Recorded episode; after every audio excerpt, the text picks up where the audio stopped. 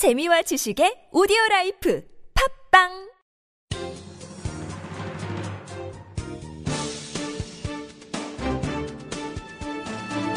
일간사설 삼월 이십사일 화요일 세계일보사설 천안함 오주기 내부 결속 안보 의식 다지는 계기 삼아야.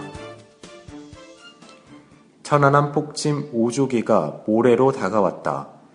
이천십년 삼월 이십육일 밤 통상적인 경계 임무를 수행하던 해군 초계함 천안함이 서해 최북단 백령도 인근 해상에서 북한 어뢰 공격으로 폭발과 함께 선체가 두동강이 난 채 침몰했다. 승조원 백사명 중 사십육명이 산화했다. 무자비한 도발 행위였다. 한민국 국방장관이 어제 천안함 선체가 있는 해군 이함대를 순시한 자리에서 그 책임이 북한에 있는 것은 명명백백한 사실이라고 했다. 그러나 지금도 북한 어뢰 공격으로 침몰했다는 민군합동조사단 발표를 믿지 않는 사람들이 있다. 천안함 사십육 용사 유가족들은 진실을 안 믿는 사람들은 어느 나라 국민이냐라고 항변했다. 최원일 당시 천안함 함장은 일부 인사들이 진실을 왜곡해 선동하기 때문이라고 했다. 가슴 아픈 일이 아닐 수 없다. 그동안 북한은 변한 게 없다. 도발 위협 수위는 오히려 더 높아졌고 남북 간 갈등의 골은 더 깊어졌다. 북한은 최근 한미연합훈련을 비난하면서 무력 도발 위협을 했다. 서해 북방 한계선 인근 해상에선 도서 상륙훈련과 타격훈련을 실시하고 있다. 민간단체가 천안함 폭침 오주기 전후 대북 전단 살포를 예고하자 모든 타격수단들은 사전경고 없이 무차별적인 기구 소멸 작전에 진입하게 될 것이라고 협박했다. 어제 민간단체가 당분간 전단 살포를 중단하겠다고 했지만 천안함 폭침 사과 등 조건이 이행되지 않으면 재개할 방침이어서 전단 살포를 둘러싼 갈등은 계속될 것 같다. 뿐만 아니라 남북 경제 협력의 상징인 개성공단에서 북한은 일방적인 북측 근로자 임금 인상 통보로 갈등을 증폭시키고 있다. 이런 상황에서 오점이사 대북 제재 조치 해제를 둘러싼 이견이 불거져 나와 우려를 낳는다. 새누리당 유승민 원내대표가 오년 전 역사를 상기하면 아무 일 없었다는 식의 일방적 해제는 있을 수 없다고 하자 이인재 최고위원은 통일을 향해 대범하게 새로운 정책을 추진해야 한다며 오점이사 조치 해제를 주장했다. 북한에 일관성 있는 메시지를 전달해야 할 때에 집권 여당이 혼선을 빚는 모양새는 볼성사납다. 물론 남북관계가 이대로여선 안 된다. 우리 정부가 대북 정책을 보다 유연하고 적극적으로 펼쳐나갈 때임은 분명하다. 다만 북한의 태도 변화를 전제 조건으로 해야 한다. 북한의 억지와 협박에 밀려서 하는 시기여선 곤란하다. 안보에 관한 한 원칙에 따라 대응하면서 내부 결속과 안보 의식을 가져야 한다. 군은 대북 경계 태세를 강화하고 도발에 대한 철저한 응징태세를 갖춰야 한다. 그리고 우리 사회는 천안함 사십육 용사의 넋을 기리고 천안함 폭침의 의미를 되새겨야 한다.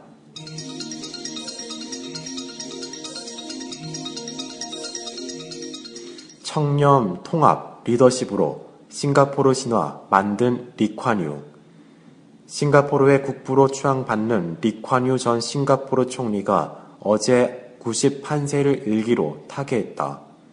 반기문 유엔 사무총장과 버락 오바마 미국 대통령, 시진핑 중국 국가주석 등 전 세계 지도자가 위대한 정치인을 잃었다고 애도했다.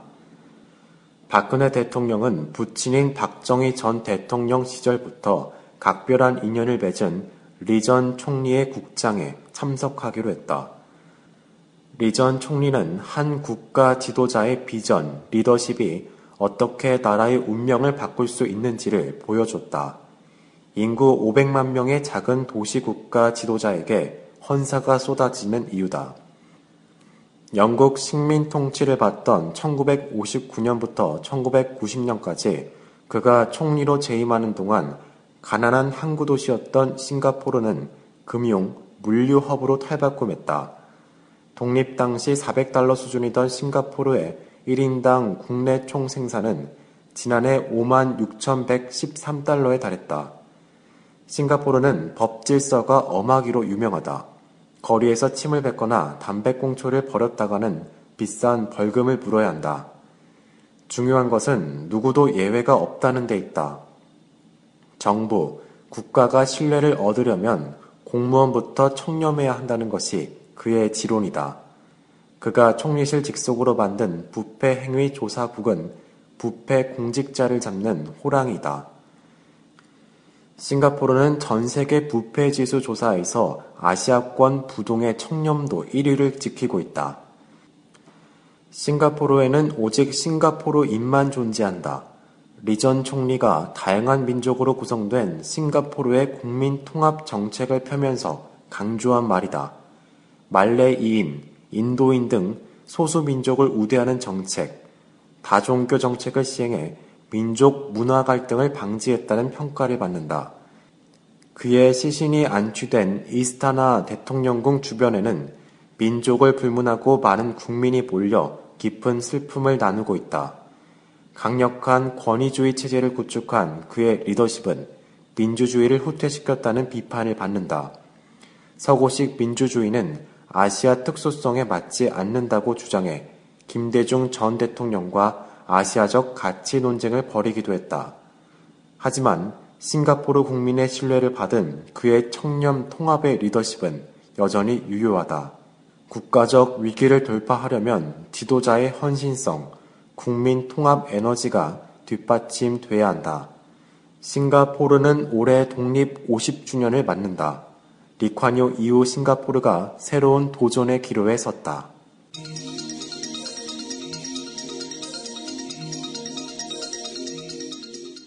전관 예우 논란, 대법원은 강 건너 불 구경할 셈인가? 변호사 개업을 둘러싼 전직 대법관과 변호사 단체 간의 충돌이 점입 가경이다. 대한변호사협회는 어제 상임이사회를 열어 차한성 전 대법관의 변호사 개업 신청을 반려하기로 최종 결정했다. 변협은 전관 예우를 타파해 법조계가 국민의 신뢰를 받는 건전한 풍토를 조성하기 위한 부득이한 조치라고 했다. 전관 예우 문제로 변호사 개업이 거부된 것은 전례 없는 일이다. 논란은 차 전 대법관이 법무법인 태평양에서 운영하는 공익재단의 이사장을 맡기 위해 십팔 일 변호사 개업 신청을 하면서 시작됐다. 변협은 하창우 회장이 차 전 대법관을 찾아가 변호사 개업을 하지 말라고 권유했으나 듣지 않자 대법관을 지낸 사람이 사적 이익을 위해 돈벌이에 나서는 것은 적절치 않다는 성명을 냈다. 차 전 대법관 측은 공익을 위해 봉사하려는 뜻에서 변호사 등록을 하게 된 것이라고 반박했다. 변협의 반려 조치는 무리가 있다. 현행법상 대법관 출신은 퇴임 뒤 일 년간 대법원 사건을 수임할 수 없지만 차 전 대법관은 퇴임 후 일 년간 개업을 미룬 채 로스쿨 석좌 교수를 지냈다. 지난달 변호사 등록을 한 뒤 개업 신고까지 정상적으로 마쳤다. 법적으로 개업 신고를 거부할 방도가 없다. 반려 조치는 직업 선택의 자유를 보장한 헌법에 저촉되는 측면도 있다. 법적 판단을 중시하는 법률가 집단이 관련 법규를 가벼이 여기는 태도는 바람직스럽지 않다. 이런 논란에도 불구하고 변협의 결정에 공감을 표시하는 국민이 적지 않은 것은 주지의 사실이다. 갓 퇴임한 판검사의 사건을 현직 판검사들이 봐주는 전관 예우의 적폐가 우리 사회에 깊게 뿌리를 내린 까닭이다. 전관들은 이런 후진적 관행에 편승해 사건을 독식하고 엄청난 수익을 챙긴다. 총리 후보에서 낙마한 안대희 전 대법관에서 보듯 불과 오 개월 만에 십육억 원을 버는 일이 숱하다. 대법관 출신이라면 다른 변호사가 맡은 상고심 사건에 이름만 올려주는 도장값만 삼천만 원이란 소리도 들린다. 정관 예우는 더 이상 수수를 늦출 수 없는 사법 적폐다. 시위를 끌면 논란의 불씨가 번지고 사법 불씨는 깊어질 수밖에 없다. 사법부는 전관 예우 논란을 강 건너 불구경하듯 해선 안 된다.